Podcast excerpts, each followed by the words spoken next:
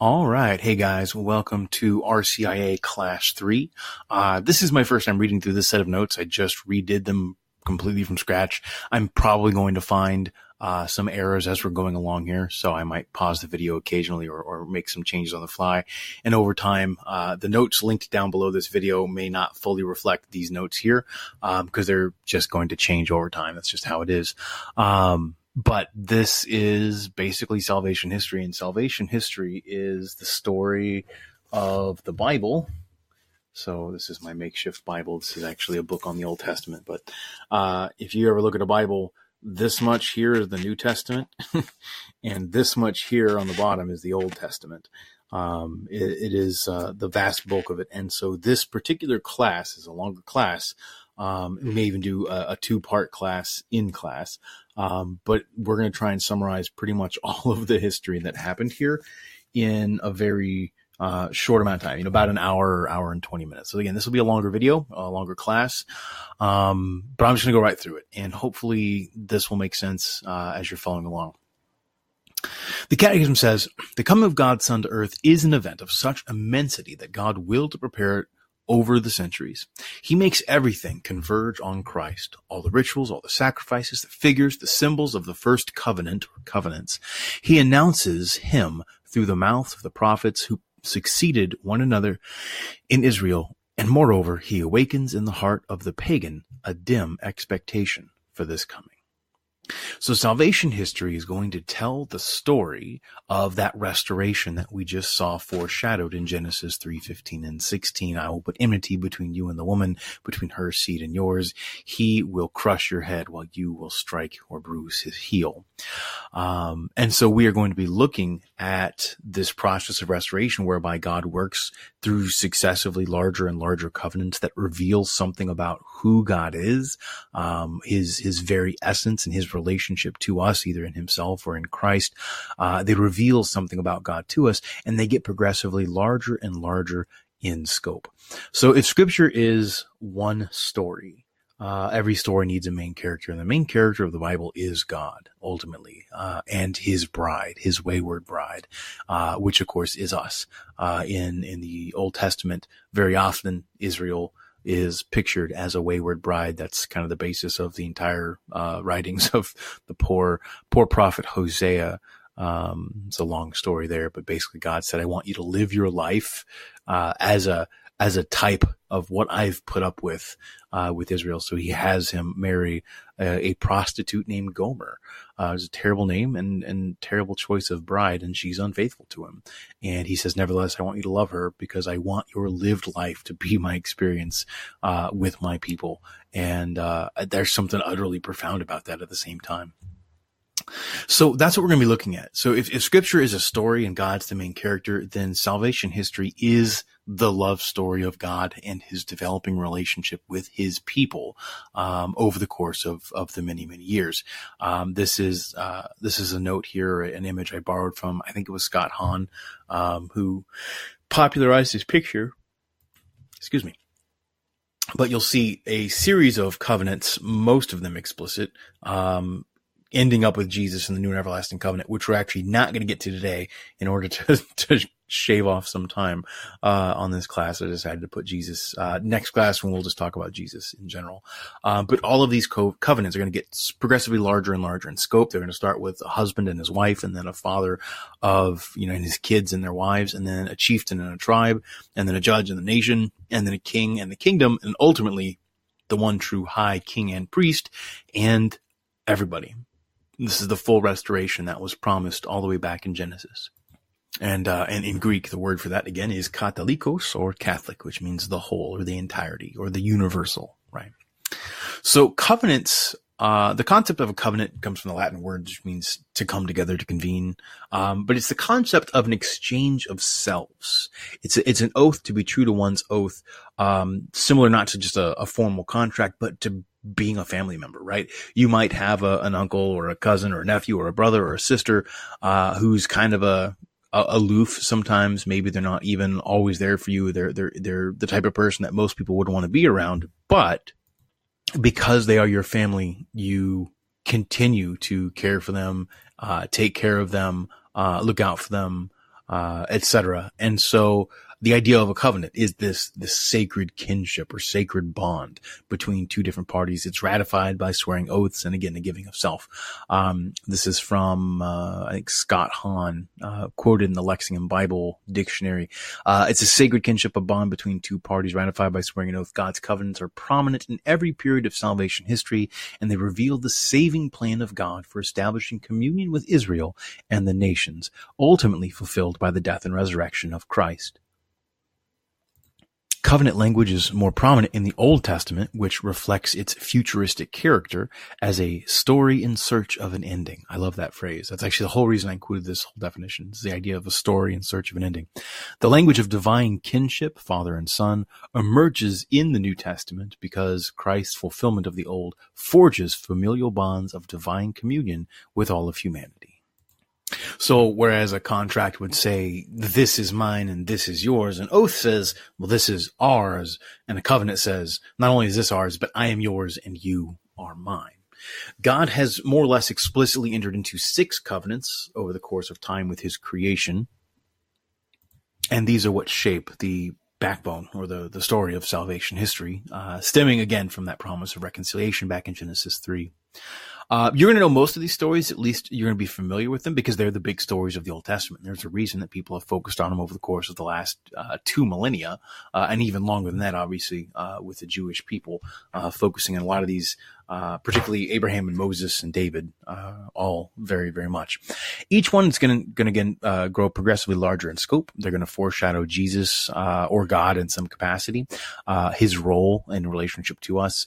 Um, with Adam, it's the bridegroom. With Noah, it's a father. Um, we have judge. We have king. You know, all of these are things that, that point towards God's relationship with us. And they get, again, progressively larger in scope. And every time God is faithful to his side of the covenant, despite human unfaithfulness, selfishness, pride, perversion, hatred, and jealousy. Uh, and again, ultimately, they help us to understand an aspect of God or Christ in our darkened state of intellect. So the first covenant I'm actually going to gloss over because we just spent two uh, two sessions talking about Adam and Eve, and at this point, I don't think I need to go too far into that. I think you understand the general idea. the The concept of the covenant was shamar: eat of the tree, of the fruit of the garden, don't eat of the bad tree, and uh, be fruitful, multiply, fill the earth, and subdue it. So the the covenantal role here uh, between God and Adam, who is a, a husband, uh, is just that, right? God is ultimately the bridegroom. J- Jesus himself is called the bridegroom. And in fact, Genesis, uh, 1, 2, and 3, Genesis 1 and 2, uh, begins with this implicit uh, marriage. In fact, uh, Genesis says the man clings to his wife, right? Um, so we know that it begins with a marriage. And you know what the very last thing in Scripture is in Revelation, at the very very end of Revelation, it's the wedding feast of the Lamb, and so it ends with a marriage. So marital language is literally just infused throughout our understanding of the Trinity, uh, throughout our understanding of salvation, and all these other things. Um, and then the sign of this was this kind of a uh, less implicit, but and, and, there's a lot of other things going on here, but essentially the sign is the Sabbath rest, right? So God blesses the seventh day and he rests on it. Not that God needs to rest himself, um, but God saw it fitting to do this. And also bear in mind that the first of these covenants with, with Abraham, uh, with Adam and with Noah and with Abraham, as well as his, his descendants, um, Isaac and Jacob. All of this is prehistory, right? Um, these first five books of the Bible, um, we're going to spend a lot of time in Genesis, obviously. Um, but the first five books of the Bible are called the Torah, the books of Moses purportedly written by Moses. And Moses is a baby in Exodus 1. So he's still giving even his own prehistory. Uh, that uh, almost certainly he would have been filled in on that one, uh, and understood it a little bit more. But, uh, yeah, so this is definitely, um, you know, again, that's one of the reasons we approach Genesis one or Genesis in general and understand that there's probably going to be some poetic or figurative language in here. Not that it's a false book or that it's telling us false things, but that it's not trying to tell us a literal history in the way that we're used to reading a history book where it's literally just this happened and this happened. It's using poetry. It's using allegory in order to explain to us these, these primordial moments in human history, but we can actually find a lot of bits of history that bear out, um, the reality of some of the stuff we find even in Genesis, which is pretty exciting. I'm not going to have time to go into a lot of that today. Um, but that's definitely something if you want to look up on your own, you're welcome to. Um, or if you want some help, that's something I can help you look up as well. So, um, so again, we've talked at length about the man and his wife. Suffice to say, this was an implicit covenant, uh, more than an explicit covenant. Uh, and they were created good by a God who knows them and loves them and, and, and is good himself and, and, and wants to give that to them. Obviously, uh, you know, it's it's more of an implicit covenant than an explicit covenant because God doesn't say this is my covenant with you. Uh, whereas with you're going to see the next few covenants, He says the word covenant like all over the place. Like it's just covenant, covenant, covenant, covenant, covenant, covenant, covenant. Um, this is more of an implied covenant. God gave them everything, right? Uh, and so they're they're part of the bargain. they're part of being alive and, and and being created. Is trust me, for I created you. And of course, we know how that all plays out. Um, incidentally, I, I mentioned last time that when they cover themselves, they cover themselves with fig leaves, and fig leaves have a chemical in them that causes like rashes. It's kind of like it's not quite as bad as poison ivy, uh, but it's definitely not uh, nice and soft and everything else. And so, one of the things Genesis tells us, which I always thought was interesting, is the fact that God then makes for them clothes of animal skins and gives them to them. And so here we see it: innocent blood is being shed as a repercussion for the very first sin. Um, which is just fascinating, right? So we're going to see blood actually plays a part in almost all of the covenants, right? Um, after this, there's a, a, little bit in, in Genesis uh, 3, 4, and 5 leading up to Noah and his family. Uh, Adam begets another son, Seth. Uh, as well as many other sons and daughters. They go out, they populate the world. Um, and again, this is going to imply, um, just for the sake of being upfront about it, incest, right? Um, Adam, if Adam and Eve are the first progenitors, then absolutely their children are going to have to mate together. Um, we actually don't see until the book of Leviticus, which is the third book in the Pentateuch and the, the books of Moses, where we start seeing proscriptions against um, incest. Now, there may have been um, more of just an understood prescription against it, but there weren't Levitical or statutory prescriptions against it. Um, so we'll see things like Abraham actually marries his half sister. Um, you'll find uh, in some of his descendants go back and marry their half sisters, and sometimes uh, there are multiple people, and I'm not going to even be able to go over all this, um, but from uh, Ham, who is Noah's one of Noah's sons, seems to probably have incestuous relationships with his his own mother. Um, we'll see. Um, uh, Lot, uh, which is Abraham's nephew who takes the, the good land. Um, his daughters wind up barren. And so they have incestuous relationships with Lot. Uh, and whenever these things happen, in fact, whenever a, a non-marital relationship happens in Genesis, what's fascinating is every single time without a fault, problems come from it. In fact, uh, it's a Genesis 7, I think it is. We, we meet a guy named Lamech and we're told he was a murderer and he took multiple wives. So literally the very first person who, um, practices polygamy in the scriptures is a guy who's known to be a, other than Cain, he's like the first real, uh, real murderer. And he even cites Cain. He's like, if, if, if Cain is avenged, then let Lamech be avenged sevenfold or something like that. Um, I'd have to go back and reread the citation, but it's just fascinating, right? So bear in mind also, whenever you read the scriptures, oftentimes you're going to find things in them that are kind of hard to read or hard, hard to understand. And, and one of the things that's important to bear in mind is that not everything that's reported is condoned. Uh, you're going to see a lot of people, in fact, wind up um, taking on multiple wives, and a lot of times that's going to wind up causing all sorts of problems. Um, so it's just kind of fascinating to see. So the second covenant is a covenant between Noah and his families, uh, his Noah and his wife and his kids and their wives. And this seems like a reboot. Now, how much of a reboot this is, uh, we're not exactly sure. Was this a worldwide global flood? It seems to be. The, the wording indicates that this was a major event. But if you lived you know, in the middle of a, you know, 700 square mile area and that whole, whole area was flooded for 40 days and 40 nights, uh, or whatever it happened to be, that would seem like the entire world, right? So I mean, there's lots of ways we can kind of understand this and, and, and take it with a, a grain of salt. Um, so like the story of Adam and Eve before it, as well as the stories of Abraham, Isaac, and Jacob, all of these historical stories are going to be couched in language that sometimes uses figurative language to convey a real primordial moment in history.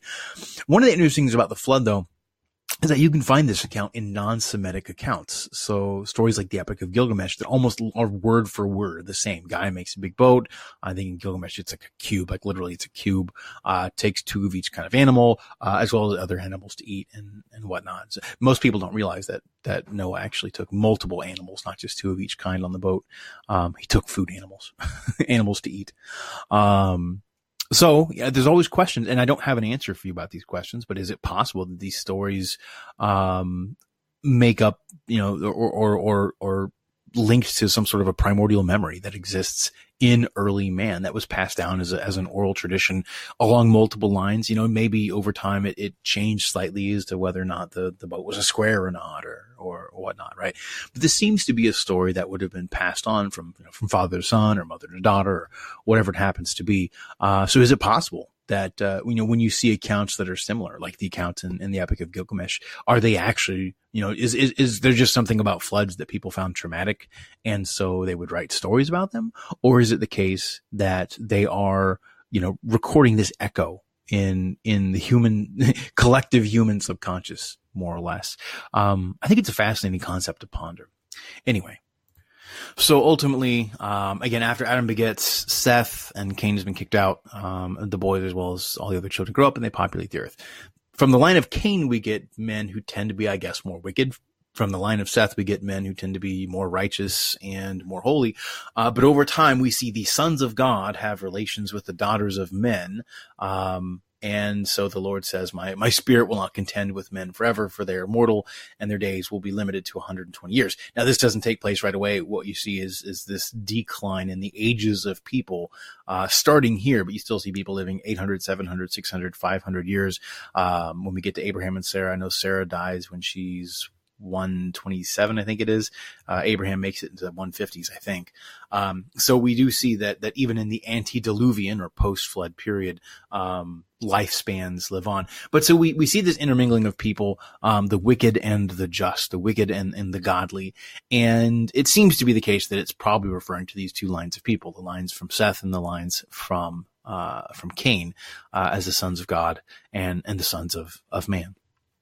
And so we see over time, um, things get worse and worse and worse. And eventually God finds a man named Noah who is just and righteous and decides that he's going to, again, hit the reset button. So we read this in Genesis and I have a lot of text here. I used to, this used to be a class where we go back and forth and find the, the readings in the scriptures.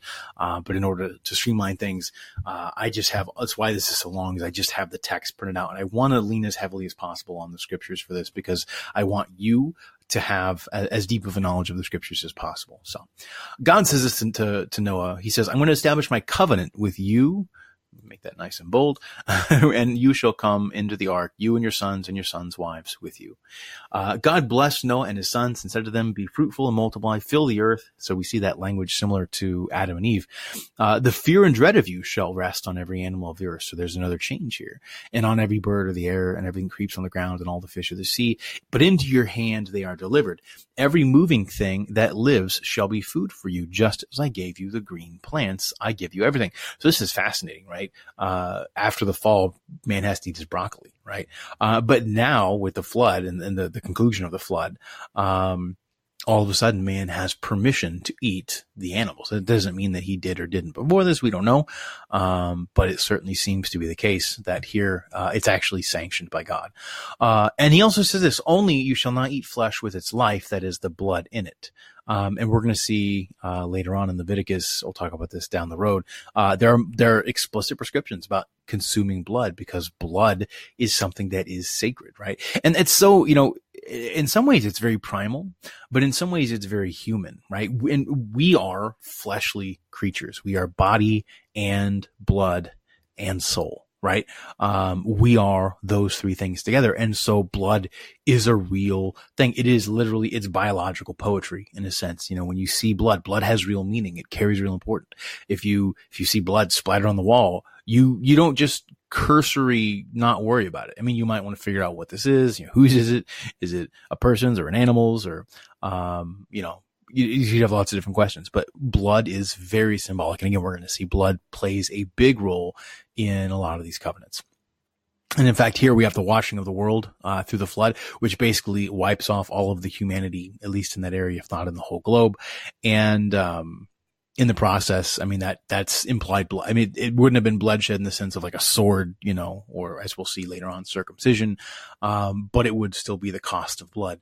And so we see this. So for your lifeblood, I will require a reckoning from every animal uh, and from every human being. Um, Whoever sheds the blood of a man shall man, man, by man shall that person's blood be shed. For in his own image God made humankind. I pulled this from translation. I wish it would have said mankind. Um, and you be fruitful and multiply, abound on the earth and multiply in it. Then God said to Noah and to his sons with him, As for me, I am establishing my covenant with you and your descendants after you, with every living creature that is with you, the birds, the domestic animals, and every animal on the earth that is with you, as many as came out of the ark I am establishing my covenant with you that never again shall all flesh be cut off by the waters of a flood, and never again shall there be a flood to destroy the earth. God said, This is the sign of the covenant that I make between me and you and every living creature that is with you for all future generations. I have set my bow in the clouds, and it shall be a sign of the covenant between me and the earth. When I bring the clouds over the earth, and the bow is seen in the clouds, I will recall my covenant that is between me and you and every living creature of all flesh, and the waters shall never again become a flood to destroy all flesh. When the bow is in the clouds, I will see it and remember the everlasting covenant between God and every living creature of all flesh that is on the earth. God said this to Noah This is the sign of the covenant that I have established between me and all flesh that is on the earth. So, covenant, covenant, covenant, covenant, covenant, covenant, covenant. So, literally, the word covenant becomes much more explicit here. Um, unfortunately, after the flood, we do see a lot more debauchery. Noah winds up getting drunk. Um, and then we have this weird phrase that some people have implied means uh, it's more of a euphemism than it is a little thing. Uh, so when, when Noah is naked, we read that one of his sons, his younger sons, Ham, uh, looks upon his father's nakedness. Um, obviously, we've seen nakedness imply something, uh, you know, far more than just plain nudity. Um, and so it, it seems to be the case. It, it's strongly implied by a number of people, including uh, rabbinical sources, um, all the way down to guys like uh, your Scott Hahns, um, that what really wound up happening is that Ham wound up sleeping with his own mother um, and possibly be getting child from him. And so we actually see, in a sense, it's a it's a usurpation of the throne, right? Ham says, "I'm the youngest son," um, and it's just this is the implied context as to the oldest son, Shem, goes the the lion's share of the inheritance, right? So all of the world is given primarily to Shem, but also his brothers, um, and Ham seeks to usurp his father's authority um, possibly by having some sort of incestuous relationship. I mention this only because we're going to see this happen again and again and again. Also, we're going to see uh, that Genesis traits, traces the descendants of Ham uh, from Cain. I believe it is. Obviously, goes. Uh, well, they don't trace it directly to Cain, but from Ham we get to the Canaanites, um, as well as to Sodom and Gomorrah uh, and everything else. And so the descendants of Ham seem to be wicked, even though we just had this flood to wipe the the wickedness off the face of the earth. All right, I'm gonna kill this here just because it's causing some drag on my screen. There we go. Um, so after this, we get to the next covenant, and the next covenant takes some time to wind up happening. But it is absolutely one of the most important things that happens in the book of Genesis, uh, if not the most important. So we're going to spend a lot of time talking about this. This is the covenant between Abram, who's later changed to Abraham, uh, and all of his descendants, uh, his tribe with God. The covenant is basically this Trust me, and I'll make your descendants as numerous as the stars. Abraham's role is the leader of all of his people, uh, the chieftain of the tribe. And of course, Jesus is the leader of the church, the leader of his people. Um, we are his tribe, right? Uh, and the sign is going to wind up being circumcision. Now, whether or not this was always the case, going to be the case or not, I don't know. We'll talk about that in a minute, because uh, we're going to see some interesting things. Um, Abram, the name Abram means father of many. Later, he's changed to Abraham, which means father of nations. Abram is a descendant of one of Noah's more righteous offspring, Shem. And when we meet him in Genesis 3, uh, 1130, he's married to Sarai, uh, but Sarai was barren and she had no child. This is a common motif that we see all throughout scripture as well. Whenever God wants to change the world, he finds somebody who is barren and gives them a child. He does this with uh, Sarai here. He will do this ultimately uh, with one of Abraham's sons, uh, uh, Jacob and his wife, um, Rebecca. Uh, she will, or Rachel rather, she will, uh, be, be barren and be crying out to God and, and she'll, he'll give her a child. It'll happen with Hannah who bears Samuel the prophet, who's the one who ultimately gives us King Saul and King David. Uh, he does this with Zechariah and Elizabeth, who are the kinsfolk to Jesus and Mary, uh, and they conceive and bear John the Baptist, who comes before Jesus. And then he does this, of course, with Mary, who was barren in a unique way, uh, having taken some sort of a vow of, of perpetual virginity, which we'll talk about. Um, these were not unheard of. There's actually, you can find reference to these in the book of Numbers, uh, which is part of the Deuterocanonical. So literally, uh, the idea of, of women living chaste and celibate lives is, it's right there in the Old Testament. You don't have to look very far to find it.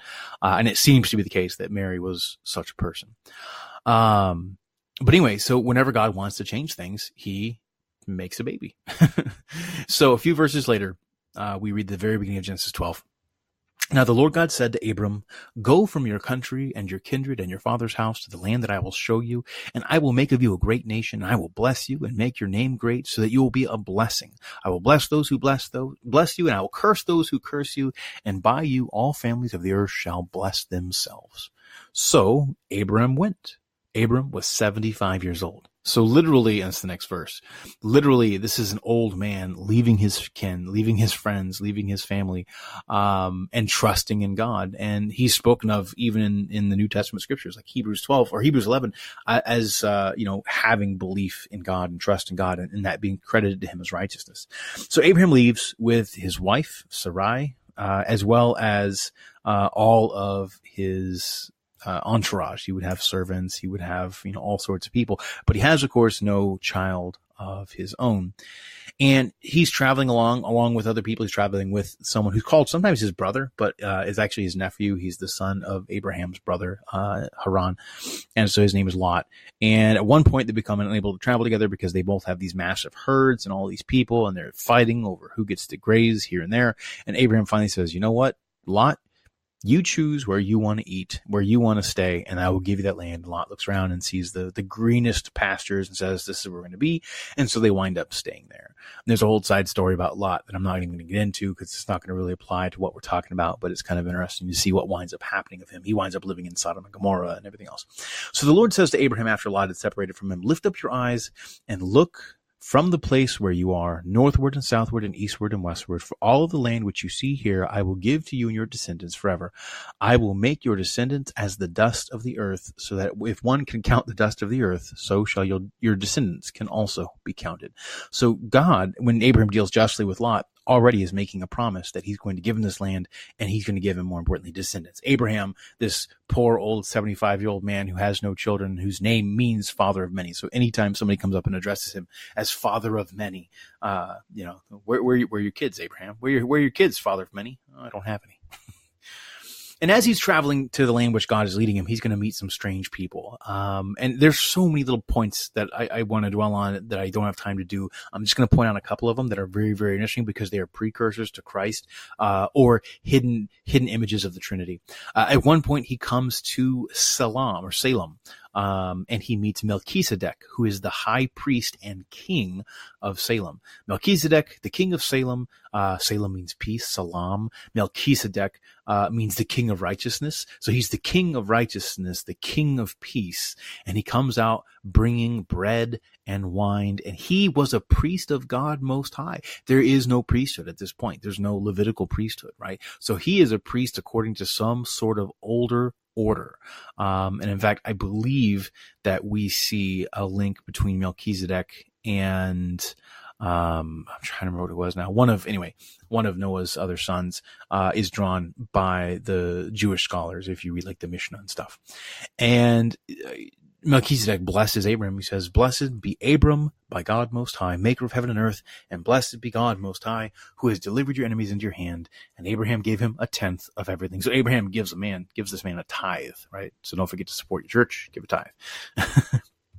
so this king of priests, um, again, this king of righteousness is the king of Salem, which later becomes Yeru Salam, which means God provides peace. And in fact, we'll see uh, where all this takes place in Jerusalem is where God will in fact provide peace and he'll provide it through the one who is a priest forever according to the order of Melchizedek, which is Jesus. This is something the book of Hebrews points out, points out explicitly, uh, who comes with an offering of bread and wine.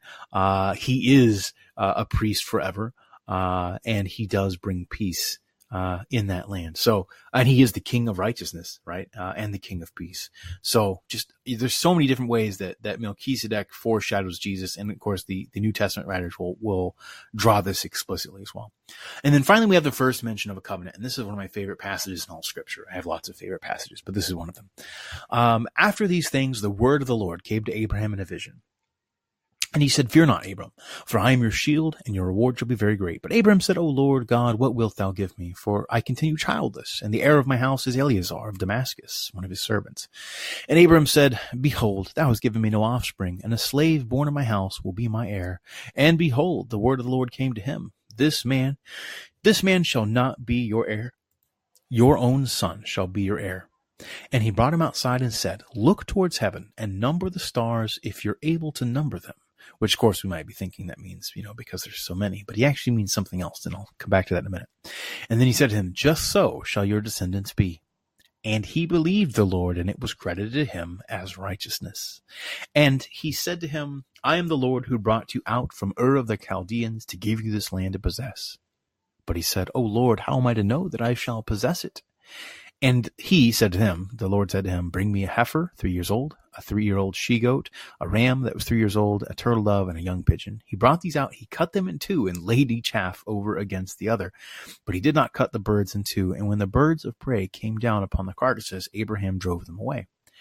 As the sun was going down, a deep sleep fell on Abraham, and lo, dread fear and great darkness fell upon him. And the Lord said to Abraham, Know that of know of a surety that your descendants will be sojourners in a land that is not their own, and they will be slaves there, and they will be oppressed for four hundred years, but I will bring judgment on the nation which they serve, and afterwards they shall come out with great possessions. As for yourself, you shall go to your fathers in peace, and you shall be buried at a good old age, and they shall come back here in the fourth generation, for the iniquities of the Amorites shall not be complete. And when the sun had gone down and it was dark, behold, a smoking fire pot and a flaming torch passed between these pieces. And on that day the Lord made a covenant with Abram. Now, I love this passage for a bunch of reasons, but the one I'm going to point out first uh, is right here, uh, the stars. So this is all the same passage. Uh, this is all the same moment of time, and we see God says, you know, you're, you're thinking this is nighttime. He says, step outside, look at look, number the stars if you can. And obviously, most people couldn't do it anyway because it's just hard to count that high, especially back before numbers had been invented. More or less, you would have counting numbers, your basics, but the idea of counting to million, thousands, and millions, and, and, and trillions, and everything else would just be unfathomable.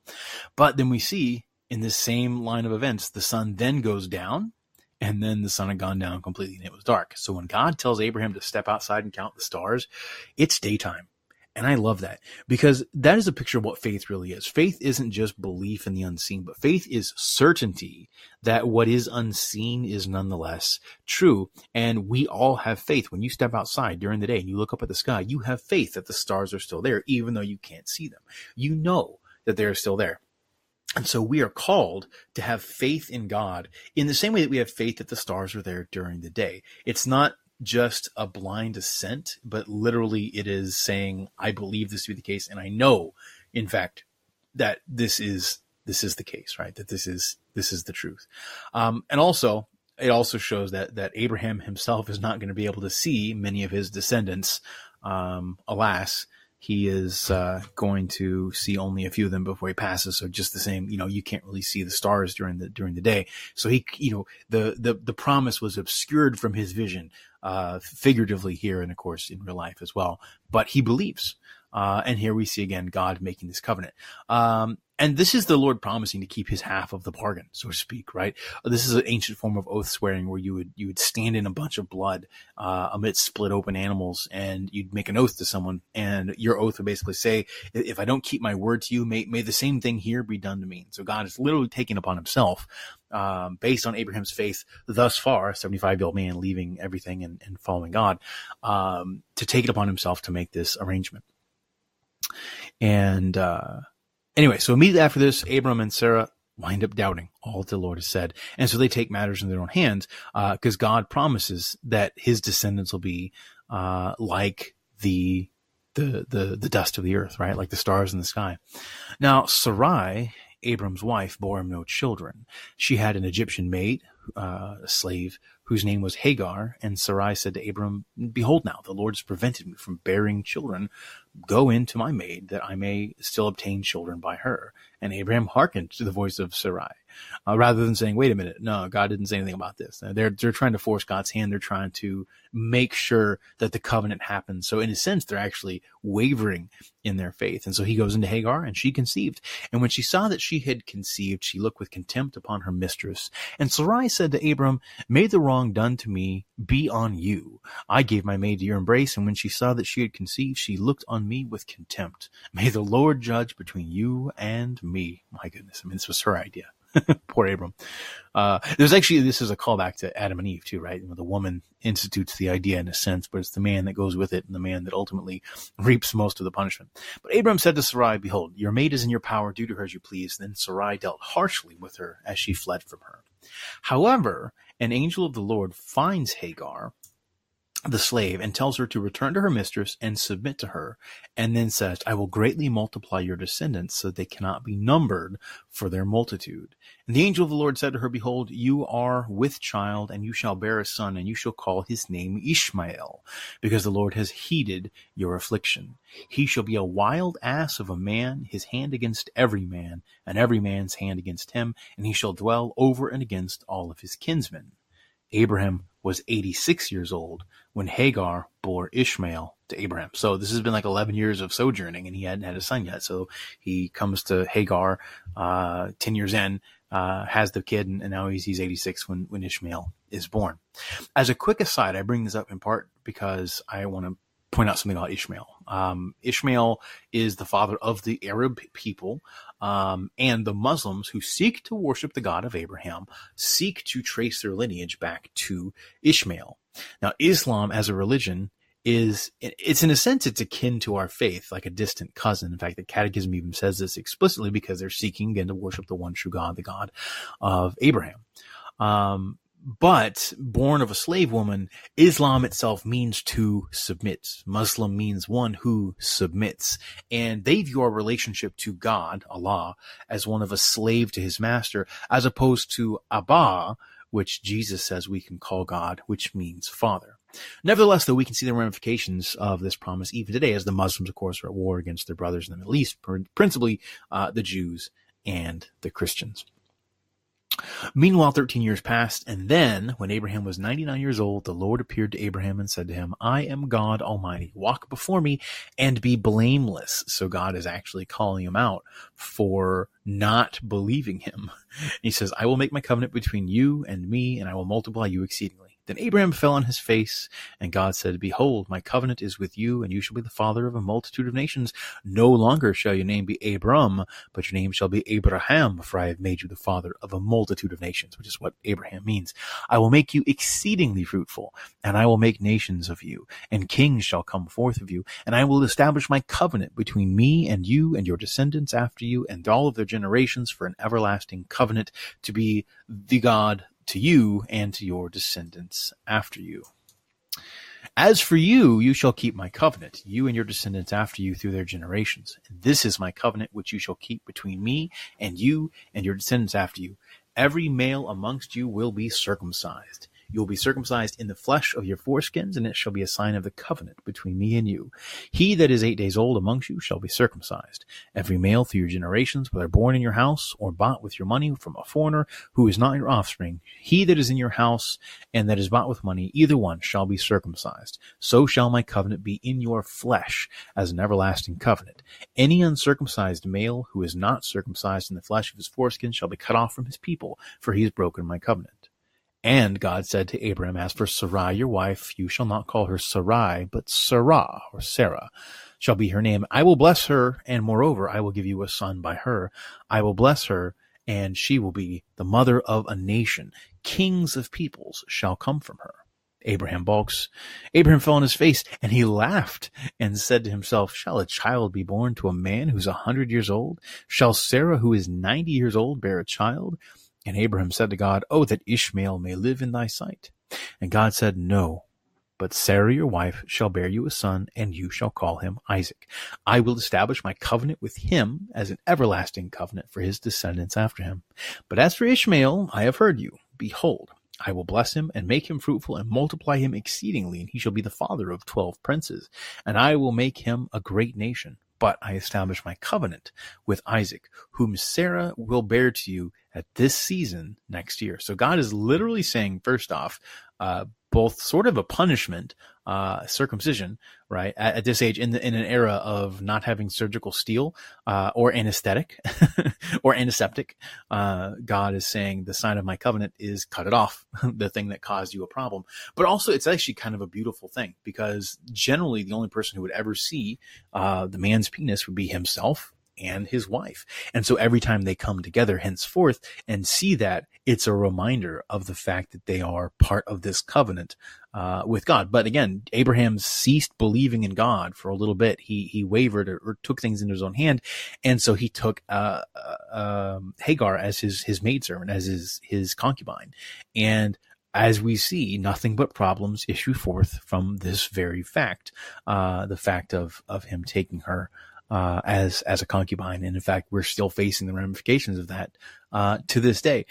And then, meanwhile, God's also saying this time next year, uh, you're going to have a kid. You're going to have Isaac. And so, literally, God's saying, cut it off, but also you got about three months to heal and get it on, because you're going to wind up having a kid this time next year.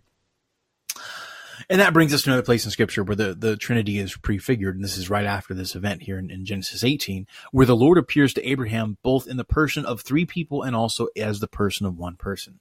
Uh, the Lord appeared to him by the oaks of Mamre as he sat by the door of his tent in the heat of the day. And he lifted up his eyes and looked, and behold, three men stood in front of him.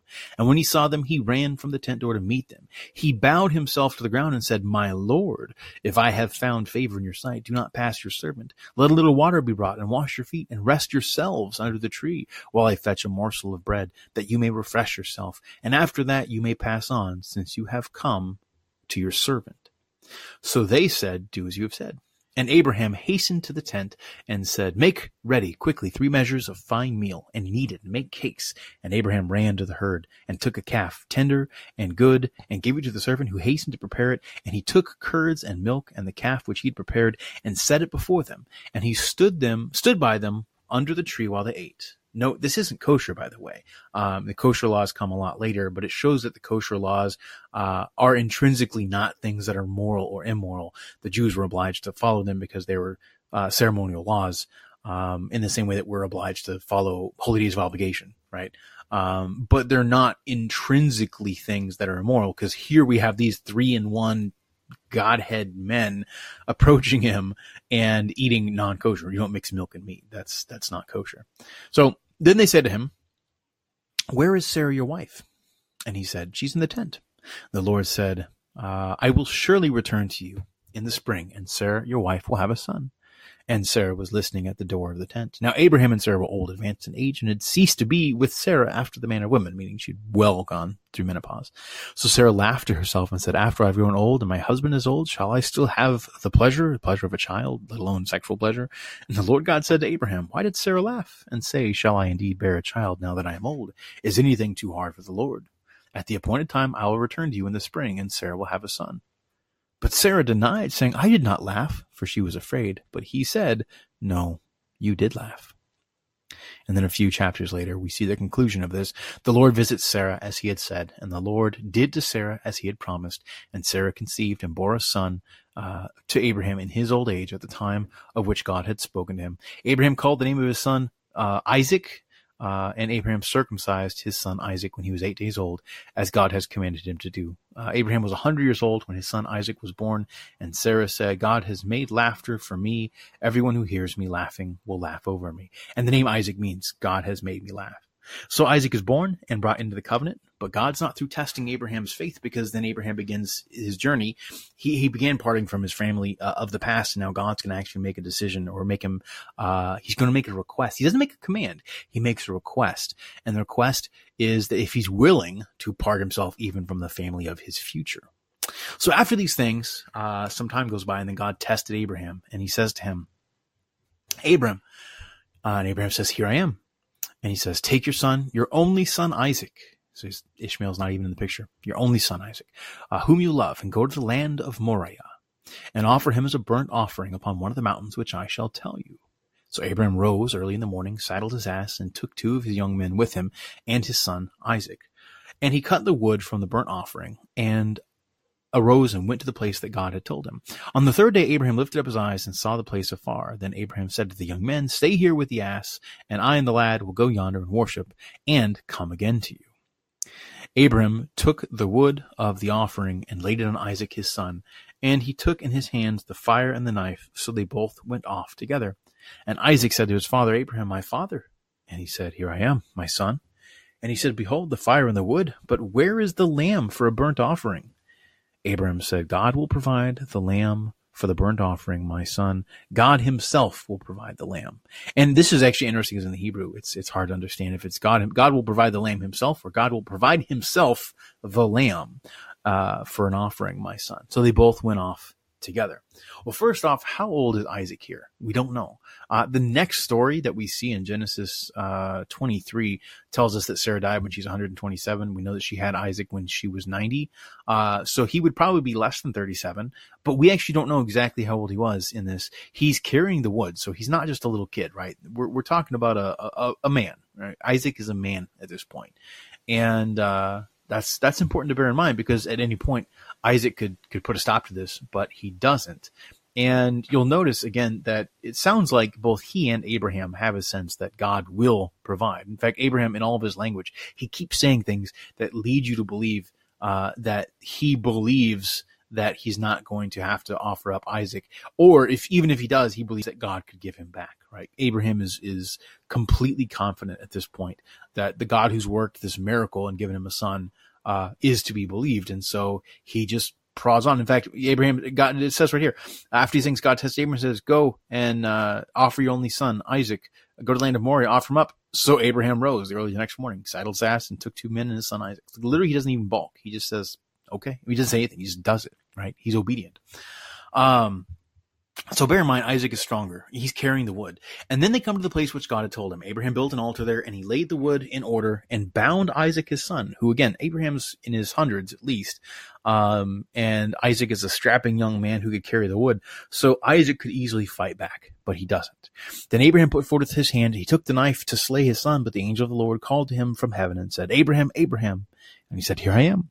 And he said, Do not lay your hand on the lad or do anything to him, For now I know that you fear God, seeing as you have not withheld your son, your only son, from me.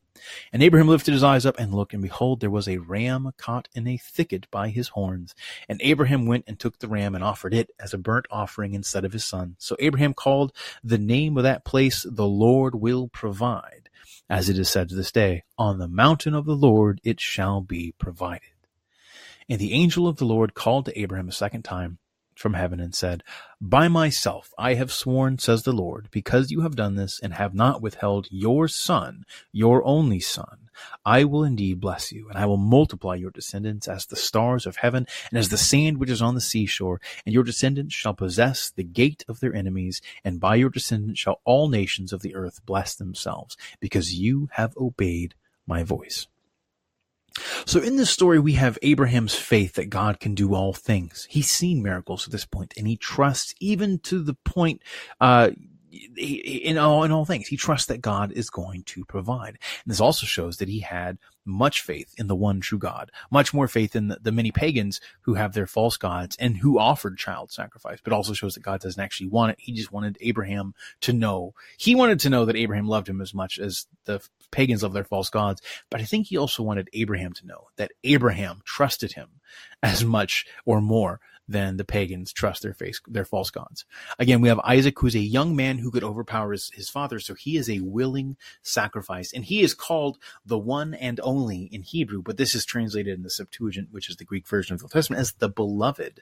And thus we see, uh, a similar, uh, a similar word being used for Jesus, uh, the beloved son. And thus we see the beloved son himself carries the wood for the sacrifice up the mountain bear in mind that this mountain range of Moriah, uh, which is, is, where the temple is going to wind up being built, we see this referenced in Second Chronicles three. Uh, so this is part of the same mountain range upon which Jesus is crucified uh, at Golgotha. In fact, it's probably not even a, a, stone's throw from where this ultimately happens. So the son uh, climbs the mountain carrying the wood for the sacrifice, a willing sacrifice. When they get there, they see a lamb caught with thorns crowning its head. Think about that. And then it's promised that on this mountain the Lord will provide. This is the final ratification of the covenant God gives to to Abram, uh, and uh, the giving of persons in mutual exchange. Abraham uh, left everything; he left his family behind, and then he left his own flesh, snip snip, and now he does not withhold even his own beloved son. Thus, this whole event uh, is one, it's often hard to initially grasp. It sounds horrible. It sounds barbaric and brutal, and it's been lampooned by many people who don't see the poetry going on here. But it becomes the type and the prefigurement of that very event promised back in Genesis 3.15. Abraham is a model of faith for us. This is what the Catechism says. When God calls him, Abraham goes forth as the Lord had told him. Abraham's heart is entirely submissive to the word, and so he obeys. As a final stage in the purification of his faith, Abraham, who had received the promises, is asked to sacrifice the son that God had given him. Abraham's faith does not weaken. God will provide the lamb for a burnt offering, for he considered that God was able to even raise men from the dead. And so the father of believers is conformed to the likeness of the father who will not spare his son, but will deliver him up for all. And thus the author of Hebrews says, By faith Abraham obeyed when he was called to go out to a place where he received as an inheritance. And when he went, not knowing where he was going, by faith he went to live in the land of promise. By faith, Abraham, when he was tested, offered up Isaac, who had received the promises that, and was in the act of offering up uh, his only son. So literally we see that faith here. The faith that Abraham has is a faith that implies obedience. It's not merely mental assent. Uh, in fact, faith without mental assent or, or, mental assent without action is meaningless. We're going to find out. So Isaac begets. Uh, and so that's the end of, of, the story with, with Abraham, right? Uh, Abraham offers up Isaac, but he doesn't actually do it. And then they come home. Isaac never marries a second wife, and so he actually has a pretty tame life by all accounts. Um, Isaac begets Jacob and Esau. Um, Isaac meets his wife. Actually, one of his servants meets his wife uh, back home at the well, which is where you often will meet. Moses is going to meet his his wife at a well. Uh, getting water was was woman's work, and so you would often find women at the well. Um, though there are a few interesting instances where you will find men who get water. Jesus actually, when he celebrates the Passover, tells the apostles to look for a man carrying a jar. And we've actually found that uh, there are a lot of celibate orders like the Essenes uh, in the first century. And so when you live in a celibate order of men, somebody has to do the water work. And so it would be one of those people. And uh, there's a whole, like a whole realm of stuff we can go into on this that's just utterly fascinating. I don't have time to get into all of it. And there, you, it would take thousands of hours to unpack all of the stuff that's, that's even going on here. Um, but anyway, going back to the story at hand, Isaac finds Rebecca. Isaac prayed to the Lord for his wife because she was barren. Here we go again. And the Lord God granted his prayer, and Rebecca, his wife,